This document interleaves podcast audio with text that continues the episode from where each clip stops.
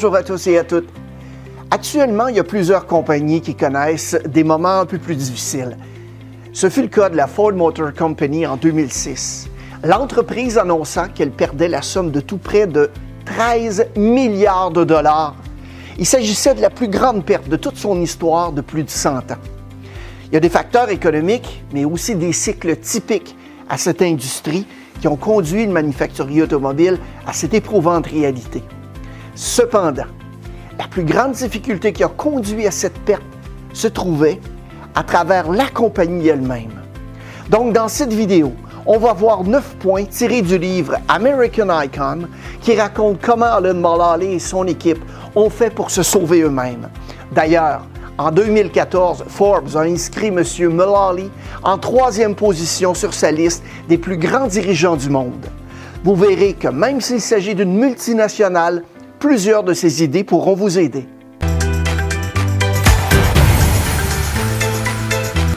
Salut, c'est Mario. Et sur cette chaîne, je veux vous aider à améliorer vos performances dans le domaine de la vente, de l'expérience client, mais aussi du leadership. Et parlant de leadership, j'ai l'immense opportunité d'avoir comme client la compagnie Ford du Canada. Et évidemment, je travaille avec certains de ces établissements concessionnaires. Et je veux insister sur les mots immense opportunité, parce que j'ai pu ainsi être témoin d'un revirement d'entreprise les plus significatifs de toute l'ère industrielle.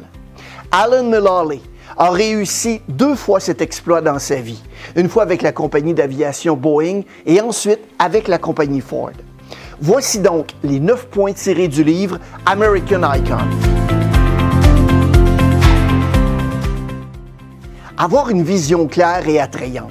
Vous devez savoir qui vous êtes et ce que vous voulez accomplir pour inspirer les gens. La première chose que fit Alan Mulally fut d'identifier cette vision. Il trouva son inspiration dans les archives de la compagnie, une annonce qui datait de 1925 dans laquelle Henry Ford déclarait ouvrir la route à toute l'humanité. Il en distribua une copie à tous ses hauts dirigeants et il s'assura que toutes les décisions de la compagnie seraient prises en fonction de cette vision. Par exemple, on opta pour la technologie EcoBoost afin de rendre accessible le moteur beaucoup plus économique au plus grand nombre de personnes possible. Ayez un plan simple, mais tenez-vous-y. On ne compte plus le nombre de fois où plusieurs hauts dirigeants de la compagnie ont essayé en vain de créer un nouveau plan ou bien un nouveau programme suite aux résultats misérables que Ford obtenait. Pendant presque trois ans et demi, Ford a perdu des millions et des millions de dollars trimestre après trimestre. Mais le mot d'ordre de Mullally, tenez-vous-en au plan. Vous savez, ce plan fut d'ailleurs partagé à tous les collaborateurs de la compagnie. On suggérait même très fortement de le porter sur soi. Avant le Mullally, il y a un nouveau plan ou un nouveau programme qui était mis en place environ tous les six mois. Après avoir pris conscience de la situation, il a élaboré avec son équipe un plan simple en quatre étapes et tout au long des années précédant le retour à la rentabilité, le plan fut le même. Premièrement, c'était de restructurer de façon dynamique l'organisation pour rentabiliser les affaires en fonction de la demande actuelle, mais aussi de la proportion changeante des modèles. Comme deuxième point, c'était d'accélérer le développement des nouveaux produits recherchés et d'appréciés par les clients. Troisièmement, c'était de financer le plan et d'améliorer le bilan. Et quatrièmement, c'était de travailler ensemble de façon efficace comme une seule et unique équipe. Le prochain point, c'était de travailler sur un meilleur plan. La résolution d'un problème n'est pas une fin en soi. Un haut dirigeant japonais discutait un jour avec un de ses pairs des États-Unis. Le japonais dit à l'Américain Votre pays a inventé tellement de choses et a échoué à les améliorer. Mon pays n'a pas inventé grand-chose, mais lorsqu'on croit à quelque chose, on ne cesse jamais de l'améliorer. D'ailleurs, lors d'une première visite au bureau chef de Ford en Europe, en Cologne en 2007, Alan Nodali fut très impressionné des résultats qu'il constata en écoutant une présentation tenue par les hauts dirigeants de l'endroit. Pendant que tout s'écroulait aux États-Unis, Ford Europe fabriquait des véhicules incroyables et les vendait avec un profit intéressant tout en améliorant leur part de marché. Alan Lally les a félicités sur les progrès obtenus et il surprit tout le monde en leur posant la question suivante. Quel est votre meilleur plan? Les dirigeants ne savaient pas trop ce que Mullally voulait dire et ce dernier a pris le temps de leur expliquer. Vous devez améliorer vos façons de faire de façon constante et jamais vous contenter du succès que vous obtenez. Vous devez constamment augmenter la barre pour devancer ainsi la compétition. Une des citations préférées d'Alan Mulally est la suivante. Les données vous donnent la liberté. Tout peut et doit être mesuré en fonction d'un objectif à atteindre. Et à cet effet, chaque jeudi matin à 7h AM, à la salle Thunderbird au bureau chef de Ford, Alan Mulally conduit ce qu'il appela un EPA ou un examen du plan d'affaires. Les hauts dirigeants devaient, à l'aide de plus de 300 tableaux, indiquer le statut de leur entité. Et pour ce faire, ils utilisaient un élément visuel très important. Chaque item du tableau est détaillé, un code de couleur est utilisé pour en indiquer le statut. Rouge, problème, jaune, à surveiller, vert, progrès et bleu, en attente. En fait, le but de ces tableaux est de donner un indicateur visuel rapide afin de régler les problèmes de façon beaucoup plus rapide. Travailler ensemble. La culture d'entreprise qu'Alan Lorley hérita ressemblait au Kremlin, comme le disait lui-même Bill Ford. Coup de couteau dans le dos et écraser les autres pour se mettre en valeur faisait partie, en fait, de façon de faire de la culture d'entreprise. Cette approche avait évidemment un effet négatif sur chaque bonne idée qui pouvait émerger parce que chaque exécutif était beaucoup trop occupé à protéger son petit lopin de terre. Donc, avant l'arrivée de Mullally, les réunions de haut niveau ressemblaient plutôt à des combats à mort. Chacun voulait utiliser les points faibles des autres pour attaquer.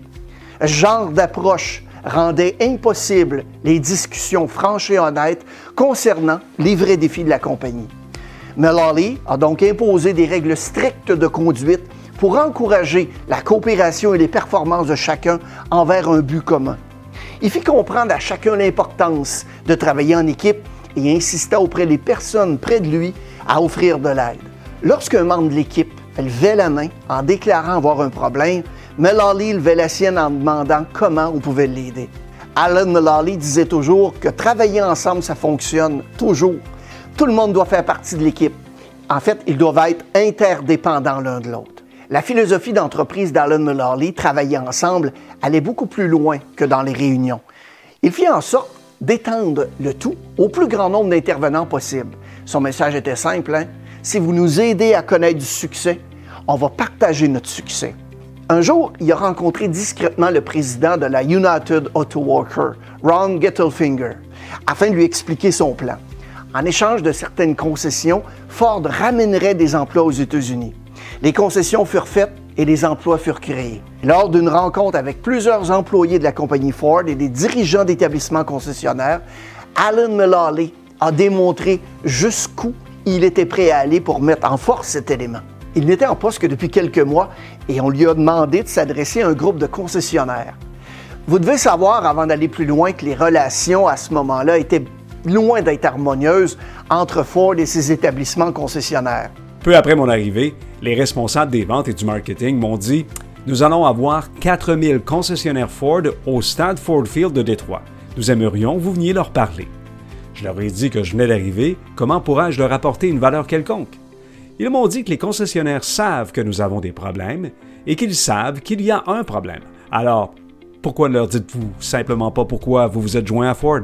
À l'époque, tous les cadres de Ford livraient leur message avec les concessionnaires en lisant un texte sur un téléprompteur. Ils étaient habitués au salon de l'automobile où tout était minutieusement programmé. Alors ils ont dit à M. Mullally, Alan, voici ton discours et on va le placer pour toi sur le téléprompteur. J'ai dit que je n'avais pas besoin des téléprompteurs. Pourquoi est-ce que je leur parlerais tout simplement pas? Ils m'ont répondu, non, non, vous devez l'utiliser. Pendant la rencontre, les autres dirigeants ont utilisé le téléprompteur. Je monte ensuite sur scène au Ford Field devant 4000 concessionnaires. Les téléprompteurs se trouvent sur trois niveaux du stade et les concessionnaires peuvent également les voir. Lorsque je me présente au podium, tous les téléprompteurs s'éteignent. Les concessionnaires savent dès lors que ce serait différent. Ils se sont dit, ce type-là va simplement nous parler. Les concessionnaires sont importants car ils sont vraiment les clients du manufacturier. Ce n'est pas ces derniers qui vendent les véhicules, les concessionnaires le font. Il y a plusieurs des employés de la compagnie Ford qui étaient également présents. Mais au lieu d'être assis avec leurs clients, c'est-à-dire les concessionnaires, dans l'enceinte, ils étaient tous au devant de la scène. Ils voulaient voir qui était Alan Mullally, qui n'était pas très à l'aise avec la situation. Il a donc demandé à tous les employés de Ford présents de se lever et de se retourner face aux concessionnaires tous les gens de Ford se sont exécutés. Il aura ensuite demandé de dire au concessionnaire la phrase suivante Je vous aime. Vous savez, le mot amour n'était pas très utilisé chez Ford à ce moment-là. Avec la tête baissée, ils ont marmonné un très faible Je vous aime. Et Mullally, voyant le manque d'enthousiasme, leur a dit Essayons encore une fois, regardez-les et dites-leur que vous les aimez. En fait, ce ne fut pas plus convaincant. Alors, il leur a dit Faites comme si vous le pensiez vraiment et ça devient une vérité. Les concessionnaires ont vraiment besoin d'entendre cela. Vous pouvez pas imaginer ce qu'ils ressentent actuellement. Ils ont peur de faire faillite, ils ont peu d'espoir et pas de véhicule. Sur ces mots, les employés de Ford ont lancé un enthousiasme tonitruant Nous vous aimons Tous les concessionnaires Ford ont alors su qu'il s'agirait d'un partenariat et qu'ils pourraient tous ensemble redresser l'entreprise. Alan Mulally a quitté Ford en 2014. La compagnie a réalisé alors un bénéfice de 7,2 milliards de dollars. Un je vous aime assez payant, vous croyez pas? Plus gros n'est pas nécessairement meilleur. Les trois grandes Détroits ont cédé une grosse part de marché à leurs compétiteurs japonais. GM, Ford et Chrysler étaient obsédés par la récupération de ces ventes. Alan Mulally mit fin à cette course illogique. Il précisa que certains manufacturiers réussissaient à dégager des profits intéressants sans nécessairement être les plus gros. BMW fut un de ces exemples qu'il utilisait à l'époque pour démontrer qu'il fallait trouver une façon de réaliser des profits en répondant à la demande des consommateurs. Et dans le cas de Ford, ça voulait dire de réduire la production. Ça voulait aussi dire de fabriquer des véhicules qui soient les meilleurs autant au niveau de leur qualité de fabrication qu'au niveau de leur faible consommation d'essence. Mullally a donc fait en sorte que la compagnie s'engage à être la meilleure et non la plus grosse. Même dans les moments les plus difficiles, où la crise économique a conduit GM et Chrysler au bord de la faillite, Alan Mullally se présentait au travail chaque matin avec un large sourire. Et dans les moments les plus sombres de Ford, un de ses collaborateurs lui demanda comment il faisait pour maintenir une si bonne attitude. Il le rassurait en lui disant qu'il avait un plan. Chaque organisation connaît des crises. La question n'est pas de savoir comment les éviter, mais plutôt de savoir comment les vaincre. Si la vision et le plan sont adéquats et renforcés, l'organisation peut passer au travers et même exceller. Les points précédents peuvent peut-être vous sembler théoriques et loin de la pratique. Pourtant, à tout niveau, ils sont la base même du succès. La ténacité à implanter la vision et le plan vont être les points qui vont faire en sorte que tout va se réaliser. C'est ici que le leadership devient un important atout. Vous devez exercer l'adage qui dit qu'une main de fer dans un gant de velours, vous ne pouvez pas tolérer des éléments de scatologie bovine. Vous devez conserver une vision laser sur vos buts.